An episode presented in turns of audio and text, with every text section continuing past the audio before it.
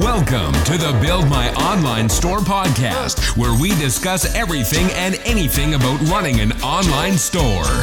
If you like the podcast, sign up for the mailing list to get news and updates at buildmyonlinestore.com.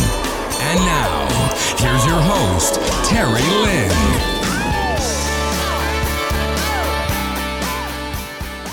Welcome to episode 45 of the Build My Online podcast. I'm your host, Terry, and this week we're going to talk about niching down your business, some strategies for attending trade shows, and building relationships with your overseas suppliers. So, the guest I have this week is Matt Kowalak from the website uh, HiCapin. So, HiCapin is a China product and manufacturing business based out in Shenzhen. And so, they recently specialized down, uh, niching down to just men's specialty clothing.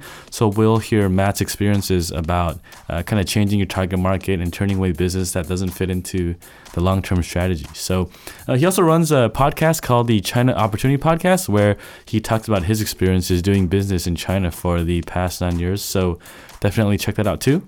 And before we start, kind of a big announcement. Uh, we're coming up to the one year mark in a few weeks on this podcast uh, since episode one was launched.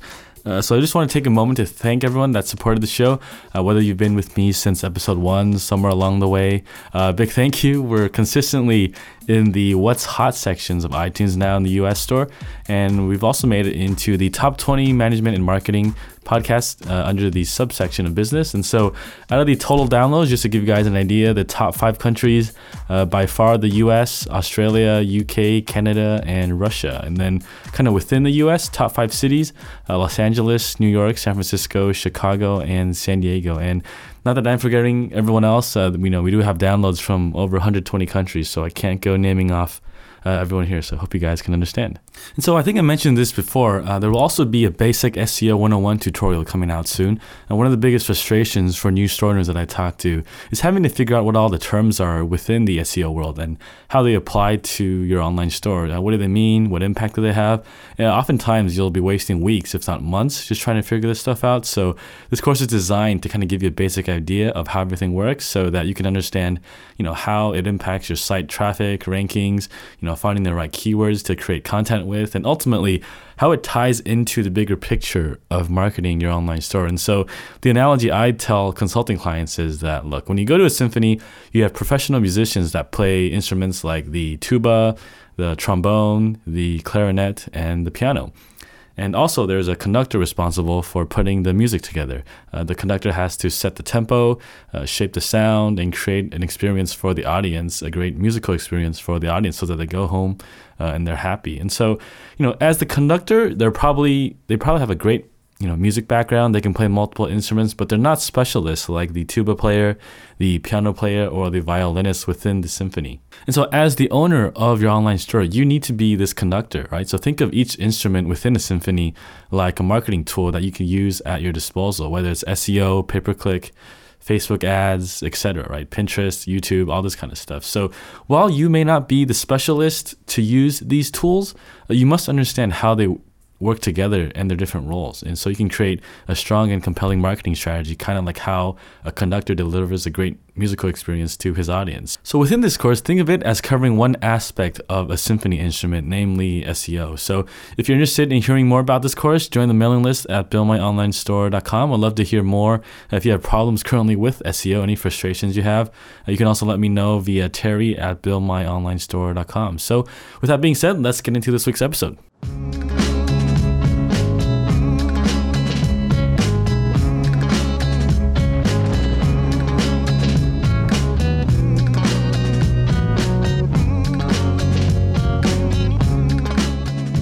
Get you on the show because you talked about kind of how you repositioned your business uh, in the past year or so. So, uh, niching down is something we always talk about, you know, kind of in the internet world and kind of how you really need to focus. And so, you know, it's a great example to get you on the show. And I wanted to see your experiences from uh, niching down your business. Yeah, well, um, you know, I mean, we got started doing sourcing and, and just kind of our value proposition was, hey, we're in China and we know a little bit more about sourcing than you do. And that's not a great long term proposition proposition, and it led to a lot of kind of random projects. Get me some bowling balls or bow ties or whatever. And the th- problem there is you have to relearn all the details of every product, right? The key of sourcing is becoming an expert in knowing the fabrics or the materials or something better than your customers or the suppliers or something like that to actually make sure that you're getting the, the best value for your money.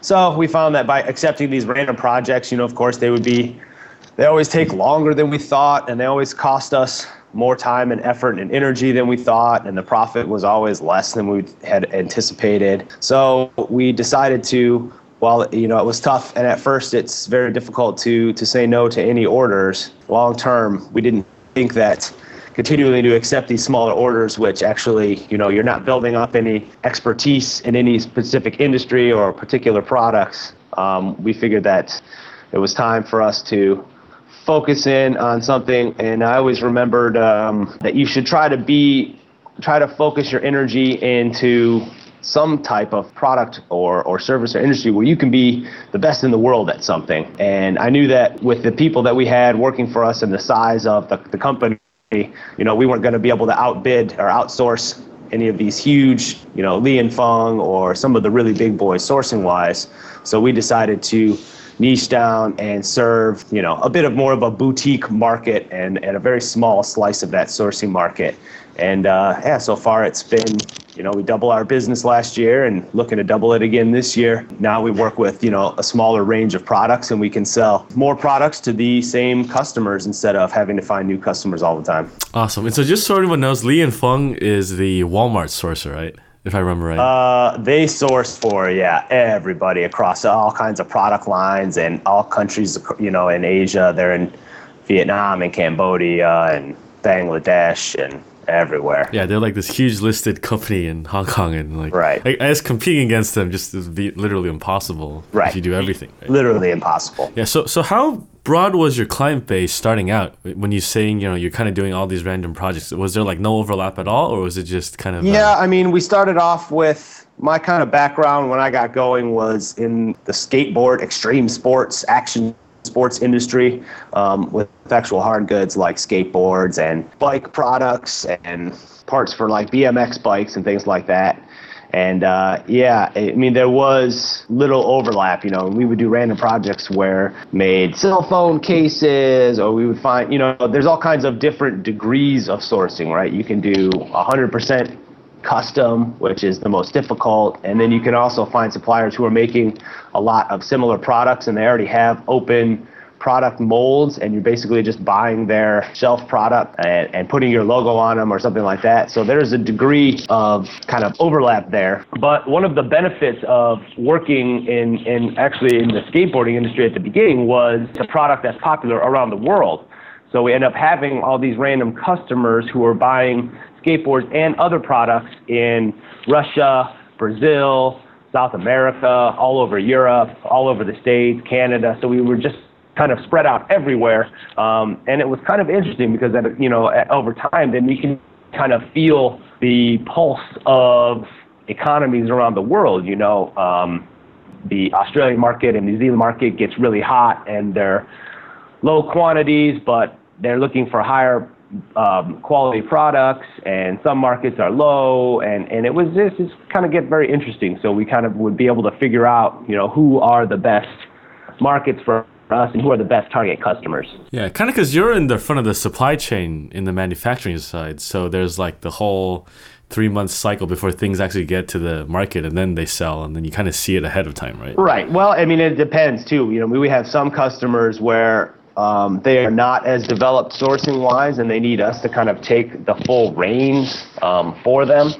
And uh, you know, of course, it's it's much easier to ship goods on the ocean and have it take 35 40 days and things but we've had you know we have rush orders where it's like we've got to throw this on a plane and even if it costs four times as much to ship it. It has to be there immediately. Um, and now our focus is in fashion products and fashion goods, uh, services for, for men's clothing brands. And there are times, you know, when the, the sample is invaluable on Friday and for a trade show, and by Monday it's completely worthless. And the same thing with stock. You know, if you don't hit these big sh- retail shops um, timelines, then they'll re- you know return the whole order and, and request a refund. So we're kind of in that position of having to deliver on the dates and things that our customers are telling their customers.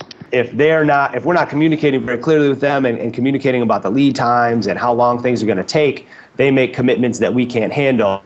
And uh, and when you're in the sourcing game, you're you're always stuck in the middle. It's like a dog getting kicked by both sides. Interesting. So, how what was the decision like to choose uh, men's apparel? It was less of a decision and more of just where we thought we were getting a lot of traction. You know, our our our biggest, most consistent customers were these guys, and they kind of had a cursory knowledge of sourcing, but a lot of them were not great at it and uh, looking to consolidate. And, and like I said, I mean, a lot of the brands that we work with are design heavy. They're looking to compete with some of the bigger brands. You know, there's a bit of a kickback against some of these larger brands, you know, everybody, people want things things that are a little more unique, and, and it's great. It's it's kind of opened up the door for a lot more of these smaller businesses, but they don't have the capacity of a Levi's or Tommy Hilfiger or something like that to kind of be running a lot of product on advance and so our kind of specialty is finding these small suppliers that will work on these small quantities. Yeah, I mean, it just was where we we felt traction. We we started getting in with these groups uh, uh, of buyers, and we get a lot of referrals, inter-industry referrals, which I think is pretty rare. But these guys would know each other, and it was such a pain point for a lot of them that they were more than happy to recommend us to a buddy, even if that buddy was in another brand that was competing with their brand. So that's kind of where our growth has been mostly uh, because our marketing is subpar. And you notice recently, since like I guess 2005, people are willing to pay more for a differentiated product versus like a generic mass Walmart produced type of industrial economy thing, right? Exactly, right. And our kind of uh, that is, you know, where we make our bread and butter is being uh, is being able to say, hey, we can make these highly detailed. Uh, we can do small runs of highly detailed, high quality products in China. Which you know, if you talk to anybody in the sourcing game, they say, hey, that's China's not the right place for that. That's not true. It's just difficult, and so most people don't want to deal with it. But for our customer base, you know, a lot of these guys have tried to source from China on their own, and the fashion industry is so time frame sensitive if you're not hitting your dates, um, then things just don't work. You know, if you're making a, a, a, huge amount of an industrial product, if it's a week late, it doesn't really matter that much. You might have, you know, somebody kicking and screaming. But for fashion, you know, if you don't hit that trade show or you're not hitting your delivery dates to when those need to be in retail to coincide with a market marketing campaign, then you're in serious trouble. So we kind of try to avoid calling ourselves sourcers and, and, and call it more kind of like a, a project management or higher value added project management because we're kind of taking that full responsibility of, of managing the suppliers and making sure that they're getting they're able to do exactly what our clients are looking for which is again small runs of highly detailed products at, at high quality. I see. So niching down your business has two sides right? One you have to like turn down existing clients and the other side you have to build your profile. So how did you balance that uh, when you were pivoting? Less about building our profile and more about, um, yeah, kind of turning those clients away. I think that was the most helpful is kind of these smaller clients who, you know, were keeping the lights on uh, back in the day, but have kind of gotten less appreciative of, of what we do. You know, there, you know, people are like, well, who are you competing with? Well, I don't think, you know, in this low value or this low run, high quality game for garments in China, I don't think we're competing with anybody because there's nobody that's willing to take this business which is another reason that it was a good fit for us is there aren't a lot of other people out there competing for the same business it's not a saturated market our kind of exposure comes from cold approaches at trade shows you know i would pack up my my goods and take long trips to these trade shows and pack up samples and uh, just talk to people and face to face face to face is the easiest way for me to sell. It's the easiest way to kind of get past those trust barriers. And we found it's kind of the only way we're able to communicate our value proposition to people. It just weren't able to get it through the website, which is like I talked earlier. I was just on the phone with our uh, soon-to-be marketing consultant, uh, Tim from Foolish Adventure. You stand out pretty easily. Right? I mean, we've met before. You're like six five or six four. yeah, yeah. I'm not small, and I do stand out in China. That's for sure. Yeah, I mean that's a good advantage because then you know when you're at trade shows, I'm sure you're like the tallest guy there, and you know. Yeah, well, usually trade shows, I'm I'm in the states or or uh, North America or uh, or Europe for the trade shows, but yeah, the uh, at the other trade shows. That's that was funny. I was telling uh, Jamin I met a customer, a Swedish customer, the uh, earlier this year, and I picked him up at the train station. He's like this six foot three. 220 pound Swedish guy with a with a long beard on, and uh, I was teasing. I was like, "How am I ever gonna find this guy in a train station full Chinese people. Yeah.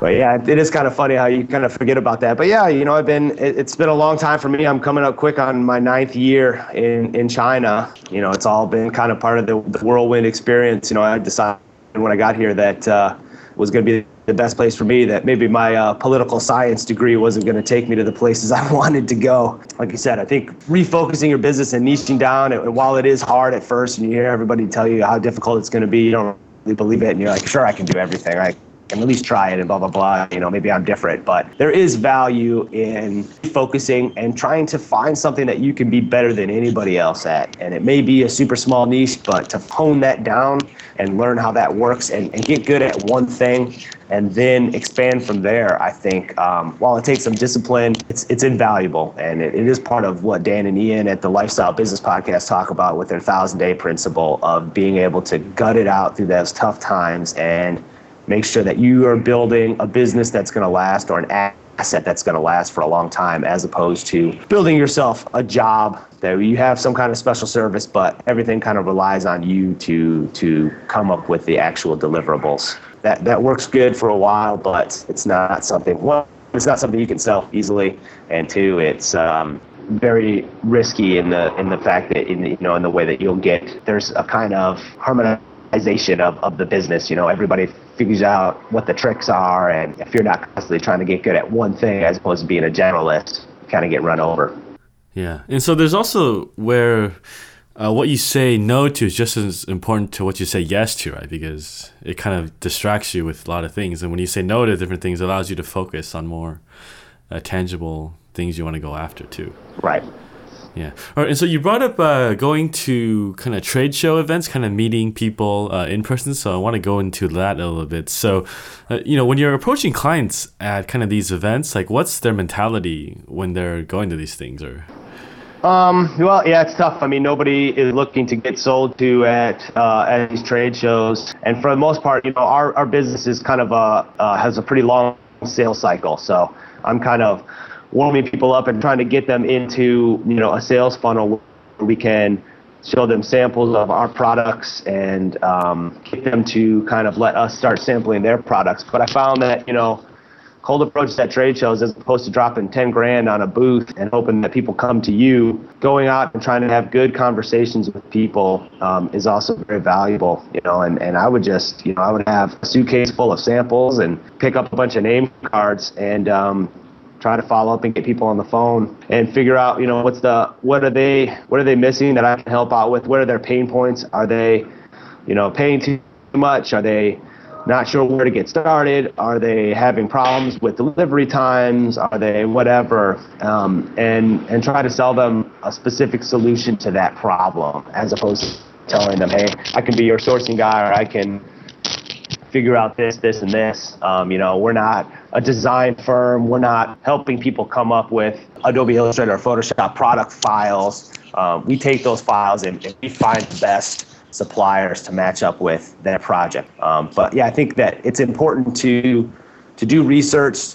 You know, trade shows can be an intimidating thing, and they can be expensive if you're not utilizing them right. So I think that the, the best value of being at those trade shows is being able to meet with people face to face. If you're talking about trying to find customers at, at a trade show, it's a very different approach from going to the Canton Fair or Hong Kong exhibitions or something like that. I can talk about that a little bit if you'd like to as well. Yeah, yeah, we'll do that a little bit later. Okay.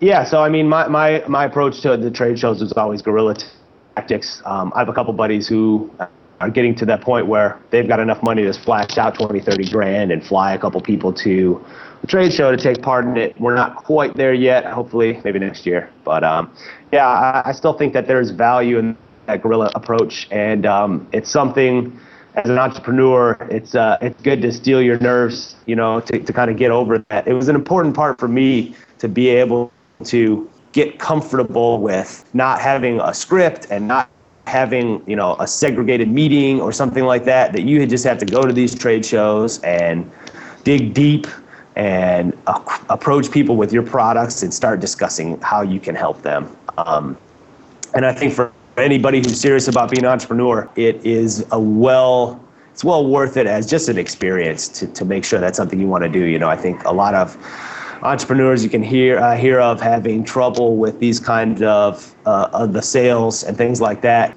I, I, definitely had a lot of trouble with that at the beginning, but I just was smart enough to put myself in situations that I couldn't wiggle out of and uh, had to just go forward with. Yeah, I think part of it is just kind of being natural, genuinely curious without going in with a script, right? Yeah, and I mean, it was tough for me. I mean, I was painfully shy as a, as a teenager, um, and you know, the idea of cold approaching people, even getting people on the phone for the first couple years while I was in sales and business development was very intimidating to me.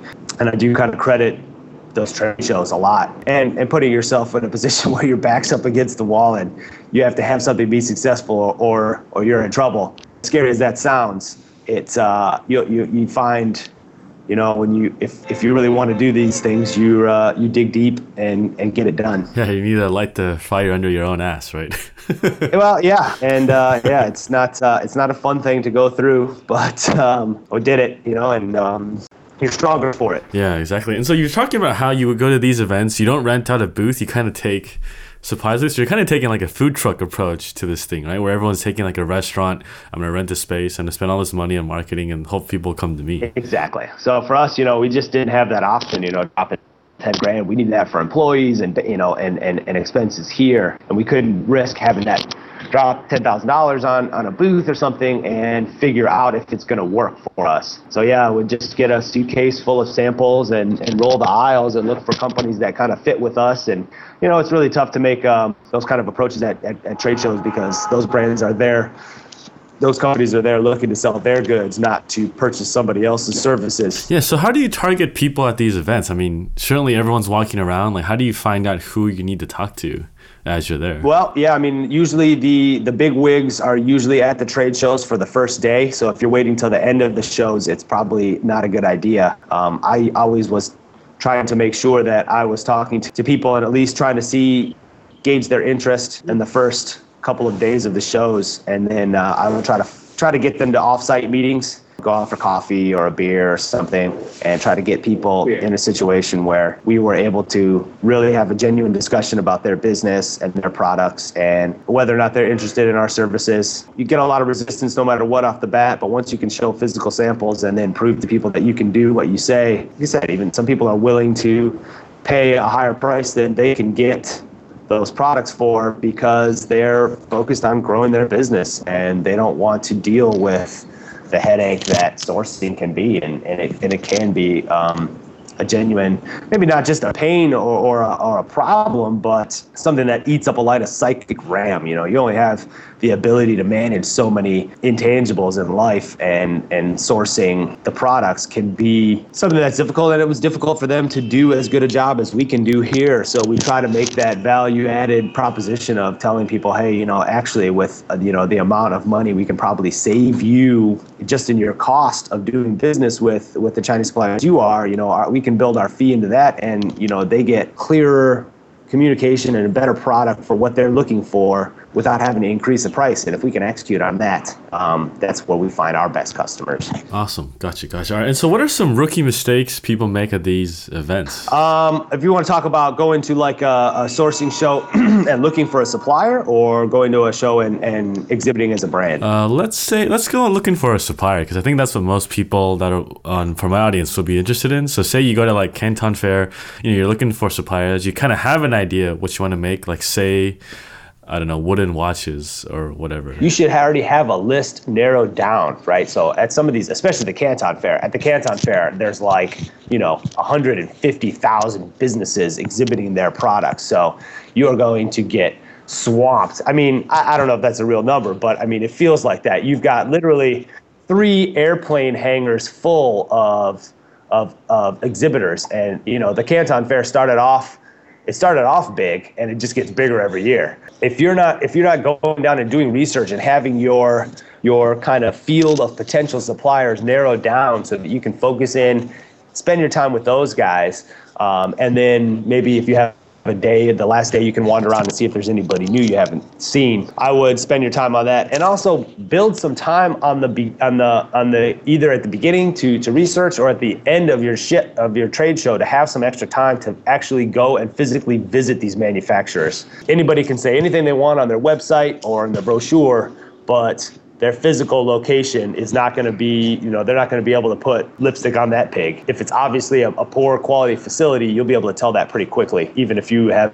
never seen too many factories before. I see. So, so I guess the way is so you look at the Canton Fair directory, and then you find out which suppliers companies are going, and then you kind of do research there, or right. So that you can go there, and they'll have an exhibitor list, and they'll tell you what products they're doing, how many shows they've gone to before, and links to their websites or their uh, trade links on on Alibaba and stuff like that. So you can kind of go and see, and and even do some basic inquiries. You know, have that that templated product email already ready to go and say, hey, this is the product I'm interested in. These are the quantities I think I'm doing. Target price kind of helps. And try to do some of that basic research beforehand and even try to set up some meetings or let them know that you're coming. It just kind of makes it easier for everybody.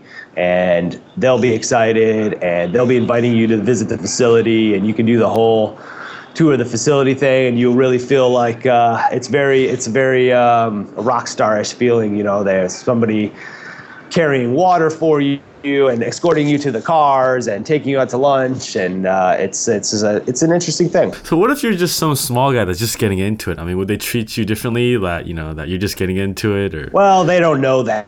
Um, I, I definitely advise people against you know inflating your potential business because the truth is eventually going to come out. And if you're kind of not being honest with the quantities that you're going to run, you know, if you're asking for pricing at 10,000 pieces and then you're like, all right, well, here's my 500 piece order and I swear 10,000 pieces next year, the Chinese are going to feel like you scammed them. I think it is difficult to have clear win wins all the time in China sourcing. You should at least be moving forward as if that was your aim and your goal. Everybody's going to play their cards tight to their chest and, and you may or may not get somebody, you know, there'll be some degree of honesty, but I still think that you need to be realistic when you're discussing what your business is going to be with it. Because if you do hope to move forward with them, you don't want a supplier who feels like you tried to pull out a cheap price and now you're like, well, if if the 10,000 price is this, why can't I get it for 500 or 1,000? They're going to feel jaded and you don't work with them because that's when you get problems with uh, materials being substituted, or if you're doing repeat orders, the quality fades and gets, you know, and is not as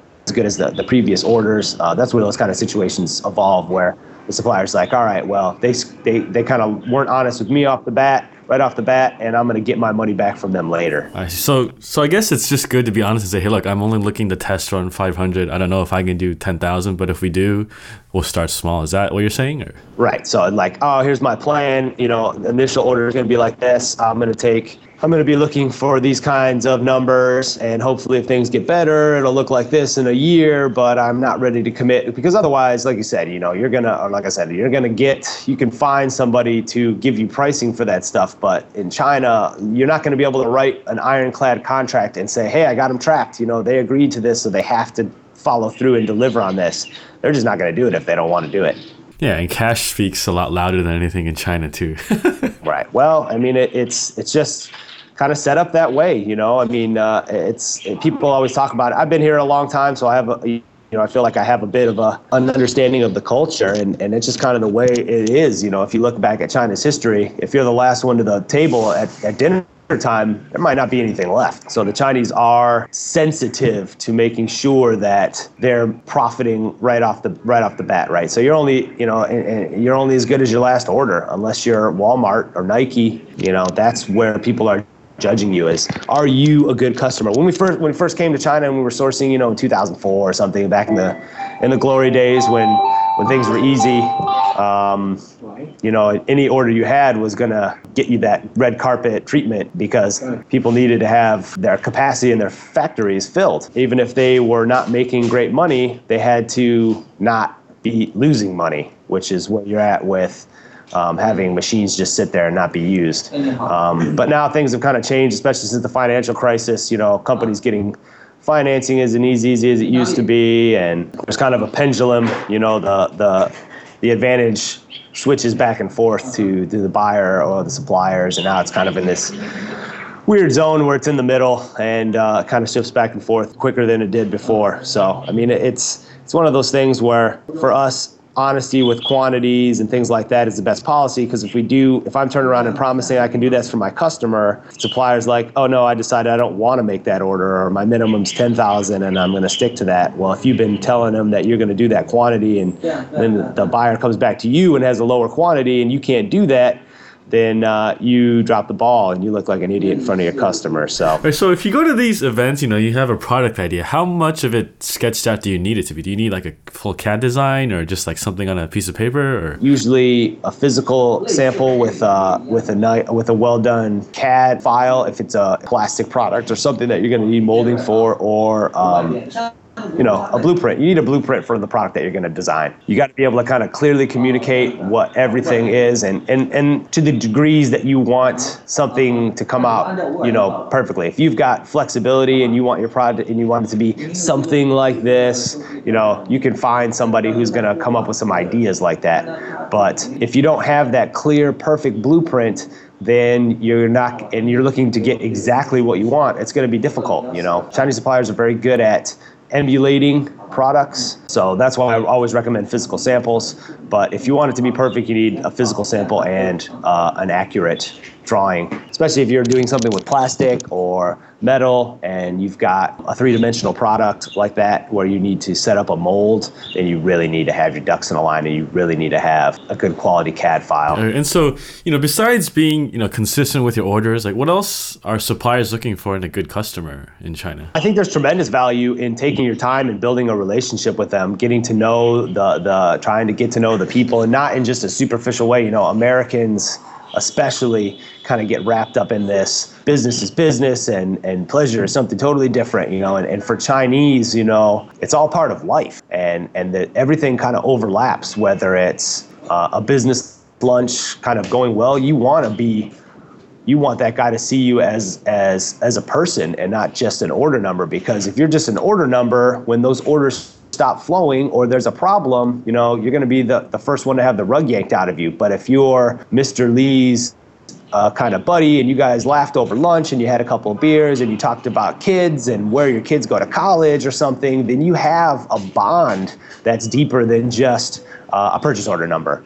So i always tell people you know look if you're going to the best investment you can make is taking some time with your trip. And if you find a good supplier figure out a way to make that guy li- at least a little bit friendly towards you you know? Um, it's not, not all this gigantic beast and, and state-owned enterprises and things like that you know? Every, people are people at the end of the day. So investing in that kind of uh, relationship building is is going to be your most valuable asset um, and, instead of you know just being a peer you know and, and not not just contacting the suppliers when there's problems. If, if every time your supplier gets a phone call from you, it's you screaming at him, you know, you think he's going to want to pick up that phone when it rings and he sees your number? I mean, you know, you need to make it strive to kind of make it at least look like a partnership. It could just be a partnership in in, in talk only, but um, and and and I think that it, it probably will be, but make it at least seem like that.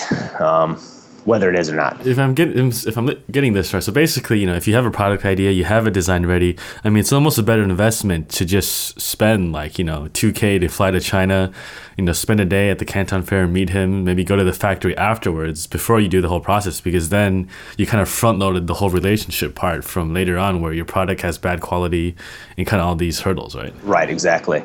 So if you can load that up and and you know whether it's having somebody do that for you, you doing it by yourself, you know, um, it's it's valuable to have whoever is going to be that main contact. And again, that's another thing where we tell our customers uh, what what our another value added is is we can be at that factory tomorrow if there's a problem, and we can you know do a general relationship um, development with these suppliers and take them out to lunch occasionally and do whatever and kind of have. Um, develop a consistent relationship and a connection with that supplier and your product. Hopefully, if there are issues that they come, they're they're discussed at the beginning uh, or at the early stages. You know, it's like medical treatment. You know, if you wait until you've got a, a uh, a tumor the size of a softball, it's really too late to do anything about it. Um, but if you can do these kind of an annual checkup or whatever that you have a standard kind of contact with it, you can detect those issues a lot earlier and and make them non-issues. You know, the biggest problem is when you get to the end of a production and you know you've got finished goods and they're the wrong shade of some color or something like that. Well, the the supplier doesn't want to fix it because it's going to cost them a lot of money to go back and start over at that point. Now, if you had been on the floor when they're putting on that first coat of painting, and you look at the paint and you say, "Hey, man, that's that's the that's not the right shade of blue. You need to fix that." They're much more willing to make an adjustment at that point when it costs them, you know, 200 bucks as opposed to doing a whole new production run which is going to cost them $5000 yeah and so i guess a lot of people who aren't sort haven't sourced from china they have this kind of black box thing that i guess it's kind of scary to source from china i mean is there anything you can say just to like kind of lift the uh, cloth over the veil or whatever that phrase is? You know, I have, sometimes, you know, we get these guys who are like, all right, well, we want to get started with a business with you, but you got to sign this NDA or, or, whatever. And anytime somebody asks me to do that, I'm like, ah, oh, man, I'm not interested one, you don't really know what you're doing because if you're sourcing at these small quantities and you think somebody's going to respect your NDA, uh, you're kind of barking up the wrong tree business-wise, and maybe you need a you know another MBA lesson or something. But um, the other thing is, is like if it is something that is truly that unique and and and should require an NDA, it's going to be a long project before you see the fruition of that of that good. So I think a lot of people, and once you go to the a Canton fair or something you see the range of products. I hate to say it, but most of these Chinese suppliers are a little bit out in front of us idea-wise because they they're already making all this stuff for Walmart and Best Buy and everything. All those companies are there and they've been there. Most people's products are not anything brand new. There's very low risk of of of them, you know, uh, a Chinese supplier taking your product to market without you or something like that. If it is sensitive, I, I recommend and people to be careful about flashing around designs. You know, I mean, um, if you look back at kind of the origins of manufacturing in uh, in England with the cotton gins and cotton mills, walking out with factory plans was a death sentence. And nowadays, people just send their designs all over the place to factories, and they're like, "Wait a minute, somebody's copying my design." Uh, and I think that people need to have a better kind of understanding of how business works outside of their home country. Uh, I think Americans are particularly sheltered in this way. Contracts don't work the way they do in America internationally. Most other societies aren't. Uh, and constantly bogged down with litigation and things like that, and things just happen a lot quicker, which is another thing too. Like uh, sometimes you hear while negotiations in China can be slow and tedious, uh, once a project starts, it's going, and um, you need to be ready and make sure that you can that you can handle that the timelines that you've got out and and when those products are going to be done and, and ready to go. Yeah, because like you can complain about a contract, but someone in China is not going to care that what you're going to go sue him in China. Like, where are you going to find the Chinese lawyer to like do all this stuff, right? I mean, well, right, and, you know, and China has had you know a, a full set of, of country laws since 1980, so it's about 35 years, you know. And if you look at the the state, the you know, of the, of the U.S. legal system was in say you know 1805, you weren't you know, getting a cease and desist letter, and people are like, "Oh, geez, well, this piece of paper says I can't make this anymore, so I better stop." You know, and in China, they're like, "Well, you can come and try and stop me, and we'll see what happens." But you know, uh, the contract again, and that's where I tell people, you know, don't invest that time and money in your lawyer. Invest that time and money in building a strong relationship with a good supplier. That's where it's going to be much more valuable than a contract that they can pay for you. You're not going to maybe it'll happen in, in 30, 40 years, but right now you're not unless you're again unless you're walmart or nike you're not getting anybody to stop production for most small products. Yeah exactly. All right very cool very cool. All right and so just to wrap things up uh, where can we find you online in case anyone's interested in uh, making men's apparel or uh, whatever? Project management website is highcappin h-i-g-h-c-a-p-p-i-n dot com. And uh, i've got a small podcast. It's in its infancy stage the cop you can see us at the china opportunity chinaopportunitypodcast.com and you can email myself or my partner jamon at either of those websites, Matt, M A T T, or Jamon, J A M O N.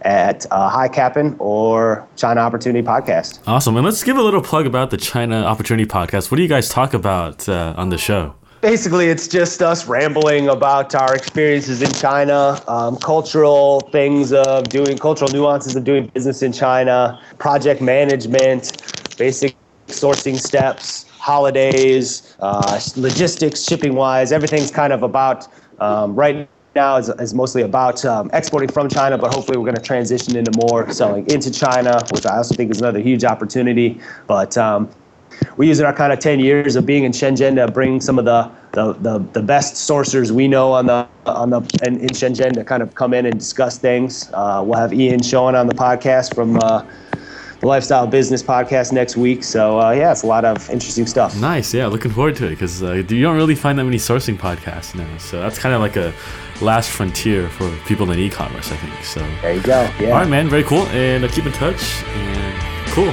Sounds good. Take it easy, Terry. To get more information about running an online store, visit our website at buildmyonlinestore.com. Thank you for listening to this episode of the Build My Online Store podcast.